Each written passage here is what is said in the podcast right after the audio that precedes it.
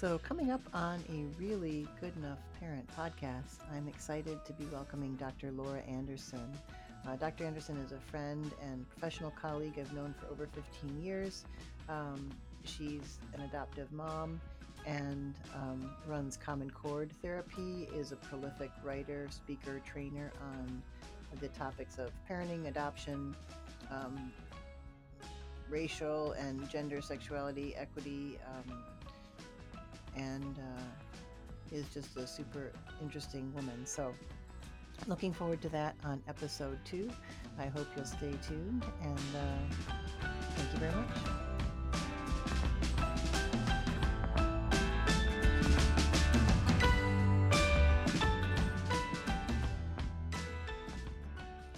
Hi, and welcome to a Really Good Enough Parent podcast. My name is Christine Altwies. I'm a licensed marriage and family therapist, and for 30 years I worked in intercountry and domestic adoption and family counseling. I'm the clinical director at Pono Roots Counseling Center, where our focus is on family systems, and I'm also a mother. I've created a really good enough parent podcast in response to what we see every day in our clinic Childhood mental health issues are skyrocketing, and it doesn't have to be this way. I know that really good enough parenting is a skill we all possess.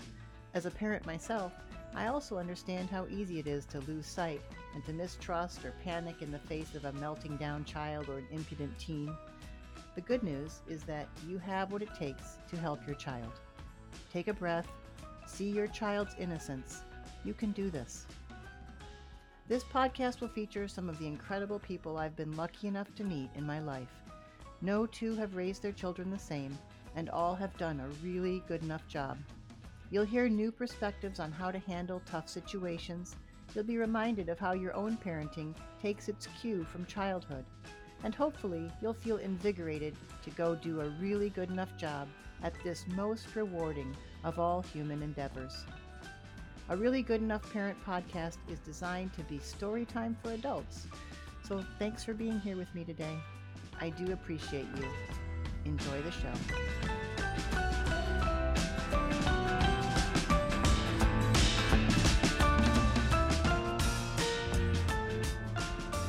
Welcome back to a Really Good Enough Parenting podcast. With me today is one of my most favorite people, longtime friend, Dr. Laura Anderson, and I will let her explain and introduce herself, her many titles, her many specialties and expertise areas. Thanks for being here, Dr. Laura. Thank you for having me, Christine. It's a it's a pleasure, and I'm thrilled to be here. And yes, consider you um, life changing. You had a life changing role in bringing my family together, and that's how we first connected um, and beyond that, uh, lots of overlap. I'm a child and family psychologist, always worked with kids and teens for 25 years now in lots of different settings, um, uh, schools, all kinds of different places. And I have some kind of niche areas I do with working with adoptive families and families raising gender expansive kids. Um, sort of globally nomadic families So a little uh, over time, uh, developed some some really particular heart work. I do trainings and online courses and my own podcast, which I was thrilled to have you on. So um, I love sitting down and just sharing heart and head ideas. Well, thank you for making the time. I know you're super busy. Um, I just want to start by uh, honoring that today is the 14 year anniversary of a really special time you and I shared in a country which has since changed its name. Um, and it's how we how we met initially. And um, one of the things that I love about your professional um, life and journey is that you um, jumped in as a mom and realized where there were gaps in knowledge and resources, and just threw yourself heart, head, soul, body, mind into learning everything you possibly could, and then even becoming an expert on these areas uh, simply because as a mama bear, you needed your son to have uh, everything that wasn't available to him. And so you went out and created it. And um, that is one of the many reasons why I love you. And um, maybe you can share um, anything about that that you're interested in sharing. Yeah. Oh boy. I mean, I, there are so many times when I mean, I know it, I don't know if we can say enough how completely humbling and disorienting um, and unanchoring parenting is. I came in with a you know a lot of energy and a whole lot of theory and um, and great intentions and I had to really I mean it was super super you know humbling for all the reasons that all new parents understand that there was no way to know what they were signing up for in terms of life changes but also additionally i mean my just just by a bunch of different you know intersectional identity and experience kinds of pieces my child is walking a really different walk than than i did um and and and has some of the most incredible strengths that I could never. I mean, it's actually kind of fun. Like friends and and family sort of chuckle about like the universe is having just a giant giggle on your behalf, Lara, because of the ways that um, my son actually compliments me in in strengths and and things. So I just continue to to learn from him all the time and especially in those earlier childhood years i i just had to completely rethink what i thought i knew about um be, quote you know behavioral management and regulation both of myself and of him. So uh, it's really taken going you know i, I often say like in my podcast like there were multiple uh, parents in adoptive situations or parenting kids who've had some some you know tricky starts and big losses and just call them back and be like so sally i'm really sorry. That advice i gave you in 1999 i meant well but i really didn't understand the mechanisms you were dealing with. Sorry i hope everything's good you know and like hang up because it's different.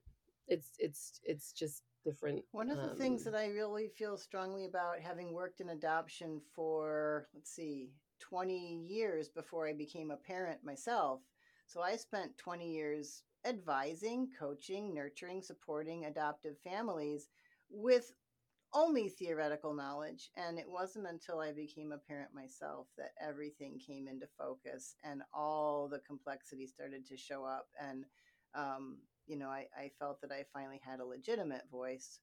Um, and I think, you know, that's a big part of it is we can talk all day about theory, but when you're living it and everything is on the line, and you're carrying that child's well-being you know as your constant waking thought and, and feeling um, it becomes very different. Yeah and, and it's not you know like I, I did an okay job at my job before like i like to think there are lots of wonderful impacts but it's yeah both the weight of actually parenting and the understanding that that um that that you need to be able to show up differently and there's different you know for, and it's not all cases of course right? There's no singular adoptive story or adoptive family story but but you, like you know goalposts it just changed. Like things i things i assumed would would happen needed to change things i never thought would happen did. Um i had to approach things really differently. There's a lot of family and friend education um there yeah there have just been layers and layers of of stuff that i needed to rethink and that feel quite different from from other parenting.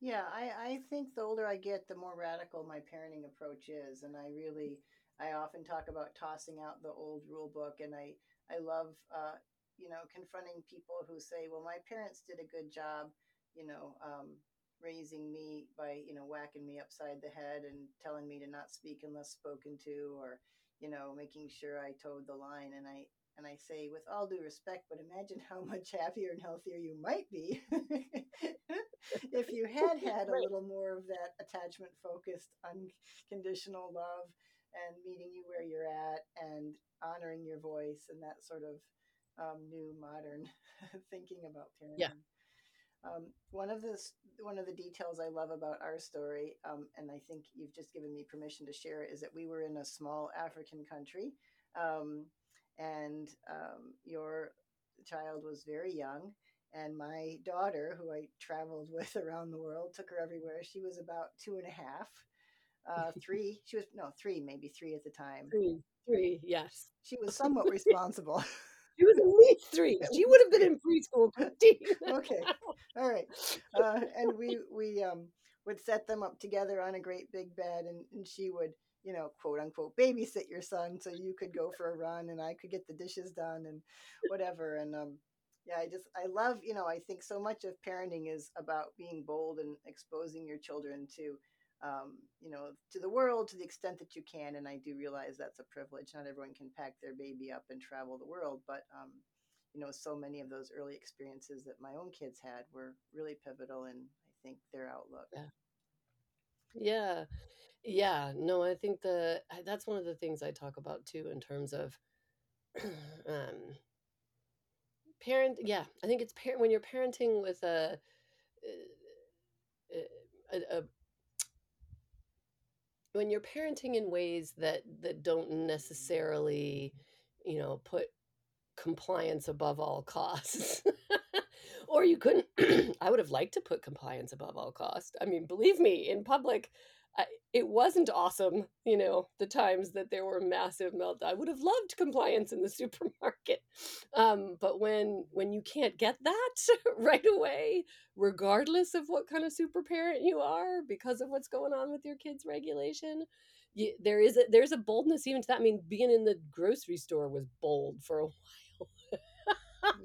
yeah. in terms of like trying to get through stuff and and you really i do i think when i talk to particularly when we're, we're sort of weaving through but if you if you have a visibly identifiable adoptive family um i just think you you just you invite you invite a lot of intrusion i think and and there's a boldness in just being able to square your shoulders both for having a child who isn't regulating super well in public and for being looking different and people telling themselves whatever stories they're telling about how you came to be a family um, that one of the greatest qualities i think it, it it it takes or it builds in people if you don't have it is you you have to believe what you're like you have to believe even and some some days it's easier than others but you have to know that you know this is what your kid needs regardless of what's happening around you and keep your chin up and keep keep your you know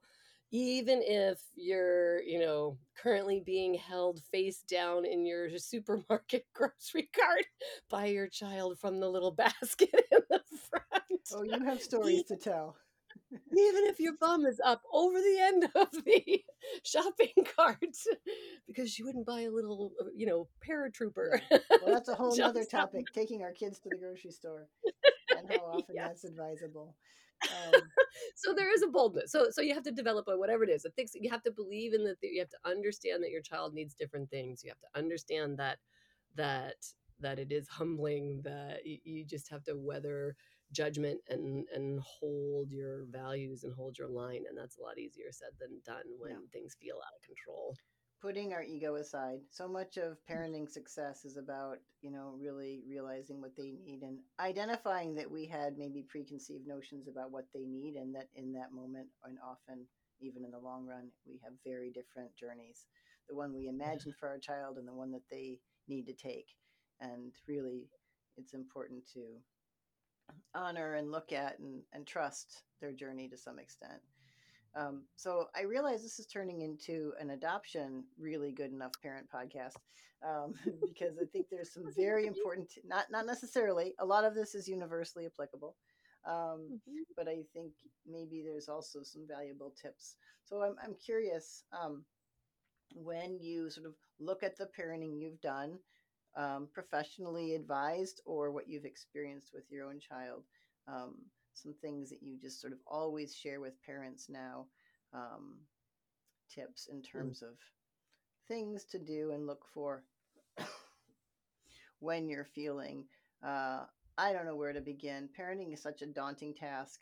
What are some basic guidelines that I can hold uh, holy? You know that there's two key things that come to mind when I think about yes, adoptive families or other families where where kids are behaving in ways that aren't really expected for what's happening when there's challenges or there's things that you're trying to get through. One is the story we tell ourselves about why our kid is doing what they're doing completely shapes how we approach it. Completely shapes the energy. The exact same behavior um, if I tell myself my daughter is acting this way, you know, oh man, she's hungry. It's three, oh boy, it's that hour where we should have fed her. And that was one too many errands. And like, okay, she's dysregulated, you know, she needs a snack.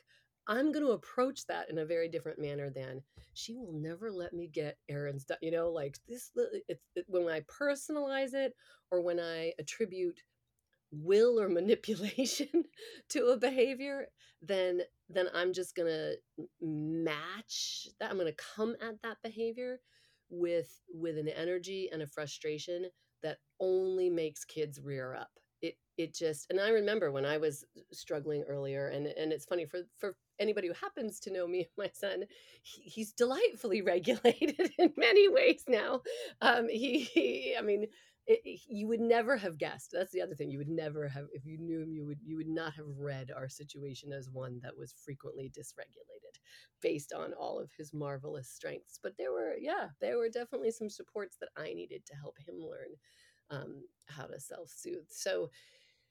I think the the why in terms of how we understand like what does my child need to regulate? Not they want control they're you know want attention um yeah they need they have needs and they need attention sure but if if we can understand that that kids do the best they can and that if things aren't going the way you need them to go that if you're checking in about what they need how they need to regulate it just helps me show up with my knees bent and palms up, like to try to stay in that moment. So when um, in my own family, when things were, um, you know, up and down, and I was talking to friends again who all meant well and were not yet parents. In one particular case, was like, you know, Laura, the tail doesn't wag the dog. That's that old school thinking. That's right. and I was thinking. And they were like, "You need to get big," and and I said, with all due respect, if I get big, he just gets bigger like it just it's a it's a meeting it's it's, it's a meeting of of energy and exasperation and it spins out and then i don't feel good about how i escalated so i'm like uh, with all due respect, and i'm a person who i'm not exactly a wallflower you're not you're not a wallflower? I have a lot of energy. Like, for for my friends and family to think like I was somehow enjoying letting a toddler run over me like no that's not i'm not a i'm not a run over her kind of person. So i'm like i'm, I'm fascinated that you all think somehow i'm not enough of a presence to keep my kid uh y- you know regulated. And so so i think that's the first piece is number one like the story we tell ourselves about why impacts how we stay regulated what and what we do quite frankly because if you think it's power or control or attention you're going to do something different than if you know they just need a snack. Then you're going to hand them a whatever granola bar and out and, and problem solved in a lot of cases. They're they're not only do you approach with different energy but you'll come up with different strategies.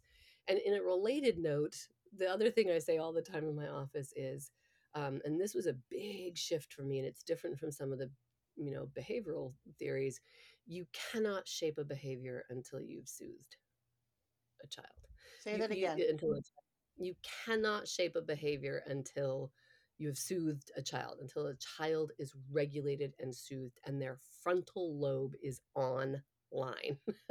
if you are dealing with fight, flight, the emotion center of a kid's brain because everybody's agitated or they're feeling unsafe in some way, you they're not going to learn. They don't learn. The front and so so in the past when i spend a lot of time with parents who are like okay so my kid does a behavior that i don't like. What's the one thing that i need to do in response to that behavior to make it go away forever? I'm like it just nope it's like teaching your kid to regulate teaching them to identify Take when a they're deep starting breath do some belly breathing everyone calm down Yep. And you walk, I mean, like, no, I mean, I've definitely, and it'll look it will look like you're caving it will look like you're letting a kid get away with you know bad behavior while you regroup and and it may even look as if you're rewarding a bad behavior because you're giving them a snack or you're you know in the moment and and in the end you you cannot shape or teach until a child is soothed. Can't do it. So one thing that i i say uh, along those lines and i completely agree with you um, parents often fear that if they cave as you call it or they coddle that they spoil their child that their child won't learn all those valuable lessons. And and so to that we say, well, if you have a child who understands rules and you know what's expected of them and you know is always focused on doing all that stuff but they're deeply unhappy not attached dysregulated have no self-esteem like where are you with that? Right? So i think we focus too much on making sure the child is compliant as you started with um, you know and not making sure that the child child is happy healthy connected to you feels seen and heard has some self esteem. Yeah. Like if that's our focus, you know, then on a day when your child can't pick up their shoes or pack their own bag, you do it for them and they realize the world is a kind and gentle place and there's help available and I'm okay even if I'm not doing my stuff. So yeah. And and I think there's one of the things that I find that is tricky too, but not not, not impossible, is that that if I'm okay recognizing that there are times when I'll just have to step in and do it, and times when I wish I wish they could do this independently, but they can't yet, then I'll also recognize that I mean kids need they they need predictability. Sorry about the dog. I don't know. It's okay. It's charming background noise. Gonna we could hear peacocks chime in in a minute if we're lucky. Hopefully he'll quiet down out there. But um, uh, so because kids do need some sense of safety and boundary, right? So to me, there's the balance. They they do need to have a broad sense of expectations and predictability. They need to know you're going to help them learn to soothe.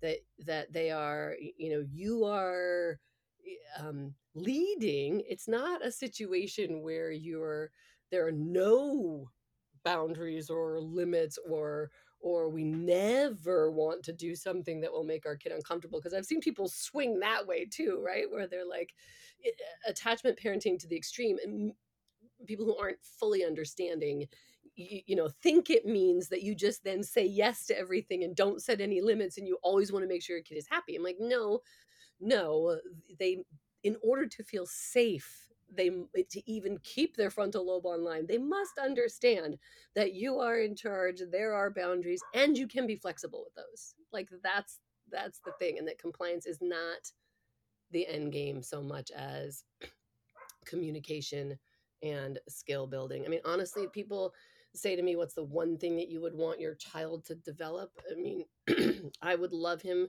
yes love him to be happy and thriving and i think resilience is the is the underlying yes. yep.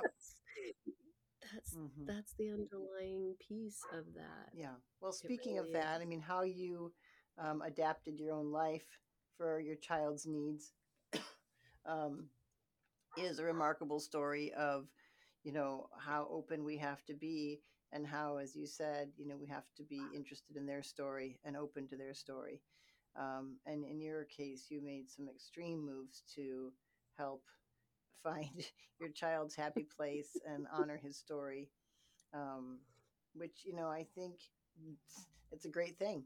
There's nothing wrong with moving your life to help your child if that's something you can do. Yeah. And it was really, it's been yeah, it's been interesting. I would do it again. I mean, we spent some time, you know, in West Africa and and moved around to a couple different places for for a bunch of different reasons and it's really they were all very different they led to very different responses and reactions to our family and to our it was it was super informative and helped me build skills for how to talk to my kid about the kinds of things that he'll um, face and understand. It, it's interesting as he gets older to hear how he thinks about why I did what I did. Like the number of times, you know, I think uh, parenting is also a lot of tongue biting. like, like, oh, I wanted to tell him, you know, when he moans about why did we go to so and so? I'm like, yeah, you know, where where he'll, or in my particular case, because I have a very fancy pants child, he berates me for not, you know, being an independently, you know, an independent billionaire by this time in my life, when he is just dismayed about my financial planning deficits in his mind, I'm like, oh, bite your tongue, bite your tongue, you know, kind of a thing. Like, when you're older, when the number of times I start a sentence was, when you're older, you, I'm like, no, no, Laura, no. I'm sounding so, like my mother. yes. You understand so I, all this I, when yeah. you're 35. yes. Yeah, and I and I don't. Yeah. So no, it was a luxury for me to be able to say like, "Hey, where might there be places with other sort of you know, culturally displaced folks in our situation and what does that look like and what would it be like to be surrounded by folks where he's not in a racial minority so there were lots of different reasons why I picked up and moved and and all all super informative and in any place we were it still ultimately came back to how to get through Tuesday's dinner and how to get and the homework, the, yeah. the blessed uh, whatever the concept around homework was. So yeah, I think you know one um, of the points that especially for blended families or biracial families or families who look different, um, you know, I, I don't think we can underscore enough the importance for children to have people around them who look like them, and um, and sometimes it's not as easy as just doing that physical match because the cultural match is huge as you experience yeah.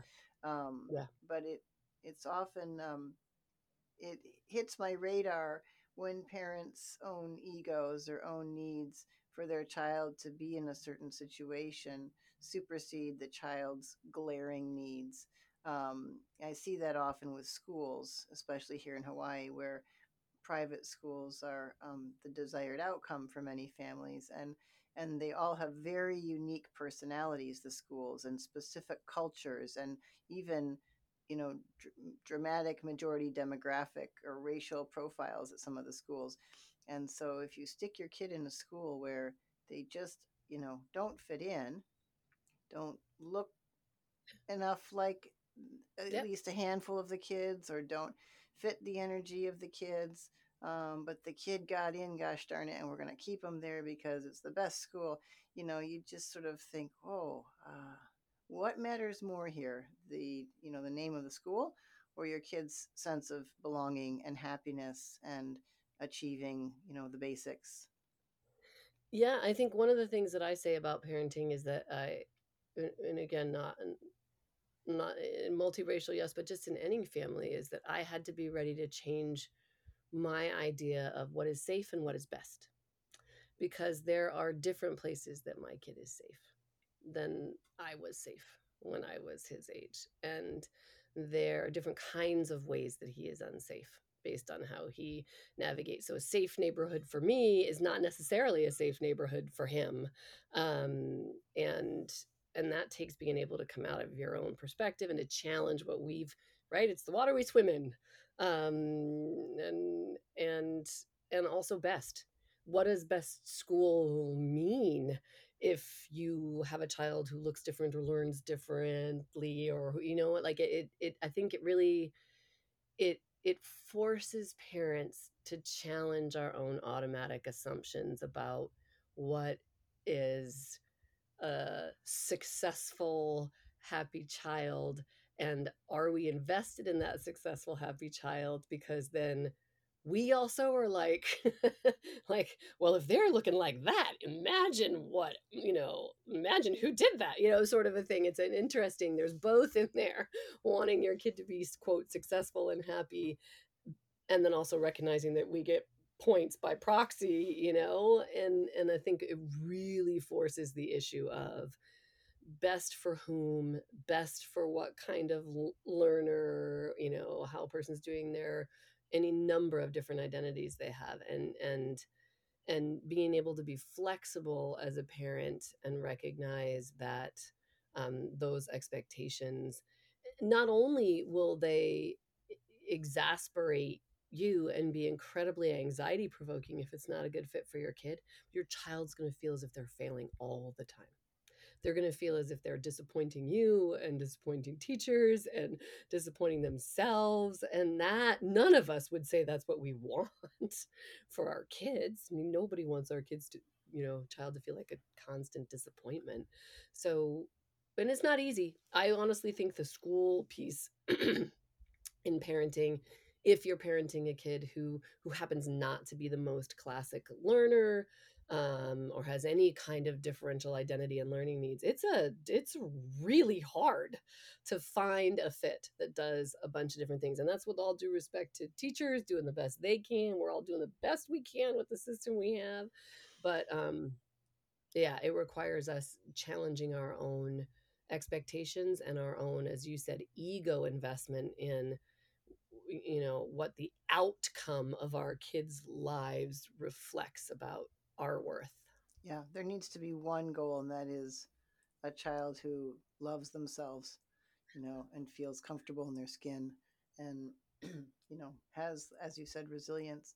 And the school piece can be huge. We talked about that when i was on your podcast that i wanted to start a school revolution because i'm just so sad about how many kids are um, dysregulated and anxious going to school and that you know the parents can be working hard at home and the child comes home from school and it's just start all over from scratch because the kid got so beaten up you know emotionally during the day at school. And again as you said it's not the fault of the teachers. They're doing the best they can but i think the system itself has got its focus wrong right now.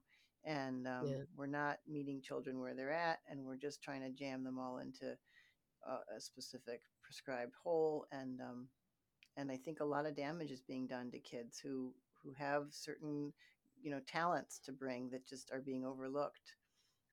Yeah, I mean, and that's a big piece of you know part of what I see in my office, um, and in my living room. Sometimes I'm like, ah, school schmool, like where mm, you know maybe a couple decades ago, if parents in my office had been saying that, there would have been a little pearl clutching on my part a little bit like, well, I mean, you want to kind of stay, you know, and now I'm sort of like, you know, you'll learn more with me if we go here for the day kind of thing. And I mean, not, that's an oversimplification, but the idea being that, that, um, it's just been, it's been humbling. I think the other big thing that I say too is I, eh, everybody has their own style, right? I mean, I tend to laugh at myself a lot and, um, find, and people in my life will laugh at me and with me as well. Um, and that's been a huge uh, support for me. Finding other parenting, like like um, in, in my case with the adoptive specific stuff, um, finding uh, resources for folks, other parents who just get it. Um, has been lovely. I remember um, when I went and did some sort of group adoptive family things and i initially thought oh this would be so good for my kid and i didn't realize how much i really needed that space and place um, and so i think there's also a nod to just it's a marathon we do the best we can today well, and repair repair repair repair i would say that's the other big piece of parenting that i'm like resilience and and repair and regulation there we go the three, three R's. Ta-da! So uh, say a little more about repair if you don't mind. Because I mess up. I mean, I I I literally, I even as it's coming, I'm like, Dr. Anderson, no. As the like, you know, uh, negative correction stuff or the sarcasm comes flying out, or the or the like you know i keep thinking to myself what we say to our kids is that it becomes their inner voice what you say to your kid becomes their inner dialogue and and i can I know that. And when I'm frustrated that this is the 700th time, you know what I mean? Like it's it's humbling, it's hard, it's hard. And so there are many many times that I have had to come back to to it and then I work with lots of families and we talk a ton about this. The the rupture and repair cycle that when everybody dysregulates and the connection gets interrupted from any number of reasons that to be able to come back and be like wow you know like that is not how i wanted to show up that is not um, there's an example of somebody who should have taken a little bit of a break, or I should have had my own snack before I started that, or I should have recognized that was that was more important to you. I, I didn't realize um, that you were hurting or that you were worried. And if I could have a do over, here's what I would do.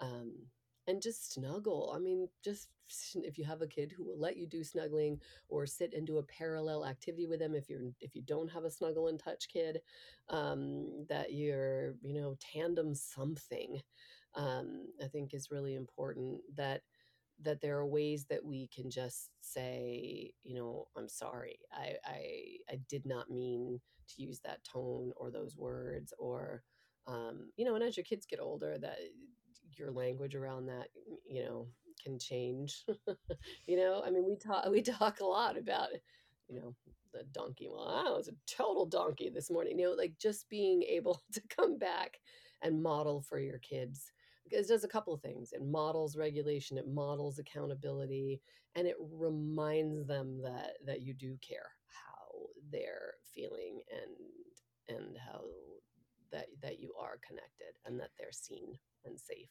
and that's actually uh, one of the main tenets, or basically the foundation of the good enough parent philosophy, which we're now calling the really good enough parent, um, is that children need to live in both worlds. They need to have that um, that that ideal life modeled initially, where their attachment needs are met, and the parent is there, always helping, constantly cooing and taking care, and then slowly, as it's developmentally appropriate to start showing that the world is actually a flawed place, gently introducing reality so that the child doesn't wake up one day and go, wait, what? Uh, my needs aren't always going to be met instantly the second I snap my fingers.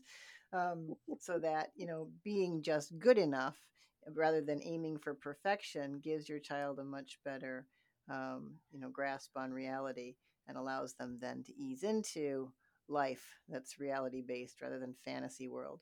So when we make mistakes and we can apologize or we can talk it through with our child, that's a really great, um, great thing to do. Uh, what what I don't recommend um, are, are, many of the things I've done. For example, uh, I once apparently once cursed at one of my children. I mean, I curse a lot. I, I will admit that I love cursing, and I, I like all the studies that are coming out that say that people who curse are the most honest and interesting people. I'll take it. Um, but um, I once called one of my children, well, I don't think I called the child a jackass, but I said something like that was a jackass move. And that has never been forgotten. Like, I think it was 10 plus years ago. And that still is brought up all the time about how I swear at my children. Um, you know, so. Well, I told you my famous blunder one was my marshmallow. Do, do you remember the marshmallow story? No. Tell me. Oh yeah, remind me. Okay, Dr. Anderson's. Well, well, I know we need to wrap up at some point here, but like, I, I will tell you. Okay, so here's Dr. Anderson with a four-year-old. Dr. Anderson, uh, you know, and it, I wish I had more than one child. I could say it was my niece or my He's nephew. All can handle right now. Sorry, he's a handful. yeah, yeah, yeah. No, no, no, exactly. And he's gonna be like, "Thank you." Okay, so he came to me like 19 times wanting marshmallows. Gave him a couple marshmallows. I'm busy doing, you know, can I have a marshmallow? Can I have a marshmallow? Can I have a marshmallow? I was like, no. Can I have a marshmallow? I'm like, hey, that's enough sugar, you know, whatever. You know, okay, buddy. Try to distract him, try to do all the right things. And then he was like, I need one more marshmallow. And so I say to him, if you ask me one more time, I'm going to drive over those marshmallows. so he steps back away and he goes, Can I have a marshmallow? and I took a Ziploc baggie of marshmallows out into the driveway. And with my four year old standing in horror in the safely in the garage, I got into my car bump and pop the Ziploc bag forward and backward three. And then we were both laughing hysterically. And then the marshmallow story lives on as one of like the low points of all time. But it helps me when I connect with other parents because I'm like, dude, like th- this is Dr. Anderson, like literally backing up. And, and the marshmallows are squished all over the Ziploc. And so it's become rather legendary in our family for moms about to have a marshmallow moment, like if things don't go in a different direction. And if I can just sort of add that um, how we always talk about the need for um, consistency and if you're gonna threaten it you got to do it right? Like that's, the number one thing. If you're gonna if you're gonna threaten it you have to be willing to execute. That's exactly when he no and when he said it i, I froze. I'm like oh oh you know what? He just totally punked me like oh no, oh no. Well, he's got to know that I'm going to do what I say I'm going to do. So out I marched. And I mean, honestly, to hear him tell it now is pretty funny. Uh, and turn his little eyes were just huge. And, and again, I was like, nice one, Dr. Anderson. Oh gosh. So yeah, it's very humbling and, and, and you need to prepare. I had to do some repair around yeah. that. And, and then he said, I can't. And this is the best part. From the window, he says, Mom, you're ruining food. And from the car window, I say, Marshmallows aren't really food. gotta be right. Gotta have the last word. Yeah, exactly. So yeah. Oh, I love that. Now that I've lost all credibility with anybody who's listening, no, I promise.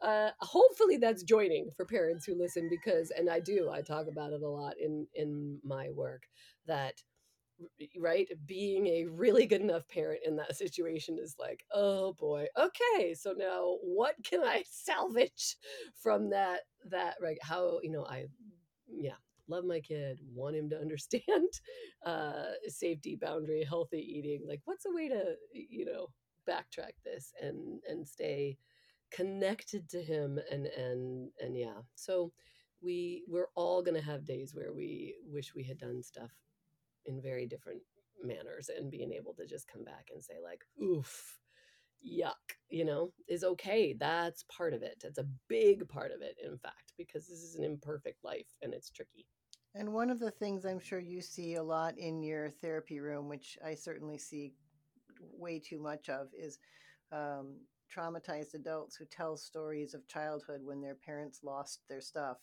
lost their you know what, and um, didn't handle the situation well. And I think that's why the repair piece is important because you may initially stumble, but it's how you fix it. And in your case, what I love about your parenting style, and I think your your child is so lucky to have this, and it, it clearly has bound you, mm-hmm. is the sense of humor.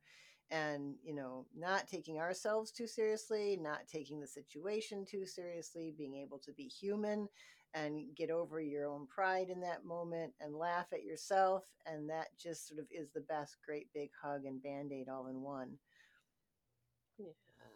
Yeah. It's, yeah i'm lucky that was modeled for me uh, you know in terms of uh, in in my own uh home and just yeah and again i think having i would say too having the the good girlfriend or the somebody anybody if you're a co-parent if you have a co-parent and they're that for you awesome if not finding somebody and be like, oh my gosh, you know, all time low today, you know, kind of a thing. And and like I gotta shake it off, help me shake this off. Um is is super important in yeah. being able yeah. to do that as well. Okay. Well, thank you for the three R's. I definitely like that. The repair, resilience, regulation. regulation. Before we wrap up, do you have anything you're obsessed with or focusing on right now in your life that you want to share as a resource with other parents? Oh, a book, a um podcast, um, a movie, a thought. A book, a book.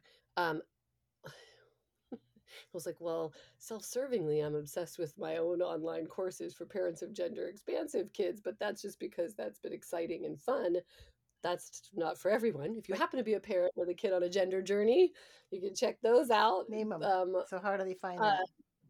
Yeah, it's called Transformative Parenting, and it's a uh, on Thinkific. If you just look up Dr. Laura Anderson Thinkific, it'll be gender. in the show notes too. Yeah, so that I'm and I learn. I just keep the honestly my greatest. It sounds so hokey, but it's true. My greatest source of learning is the kids themselves in my office and the families that I um, spend time with. Um, I really, I also, for adoptive parents, I think I would also say find adoptee voices, find adoptee voices. Um, Angela Tucker does The Adopted Life. She's started a, a, a book tour. Um, the book title is You Should Be Grateful um, She's brilliant. There's a lot of YouTube stuff that she does. She's she does some great i really like how she hmm balances the nuances of this beauty that is adoptive families as well as the complexity and the the loss that can be woven in so i really i enjoy uh her work a ton in particular right And now she's African American adopted into a white family, for those who don't know her. And she's been a great voice of, the, as you said, the complexity and the fact that there is not one size that fits all, and we just need to be opening and open and listening to our kids yep and curious about them. All right. yes Well, thank you so much for sharing today. I love chatting with you. I love that it's our 14th anniversary of driving away from the little country that we visited, that your child came from, that uh, changed your life, my life, his life, so many i'm the luckiest the luckiest of lucky ever so yeah thank you again You're a great parent. It's been really nice chatting with you. Thank you, thank Dr. you Laura Anderson.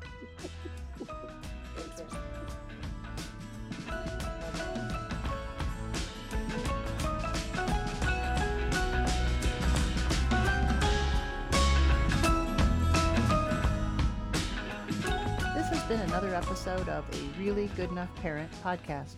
If you enjoyed this episode, I'd love it if you'd leave me a rating or subscribe. Subscribing helps boost my ratings, and rating me obviously helps boost my ratings, but only if you liked what you heard. But apropos that, whether or not you do or don't like this, I really do like feedback. So please drop me a line if you'd like. Let me know if there's someone you want me to interview or a certain topic you'd like me to tackle.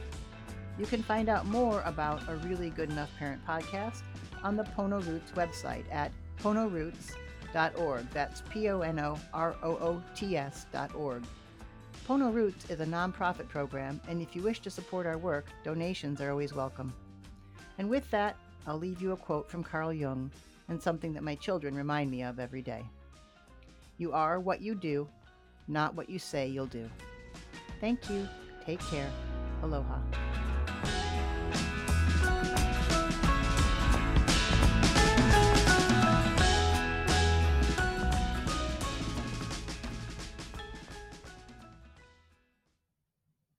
George loves Detroit.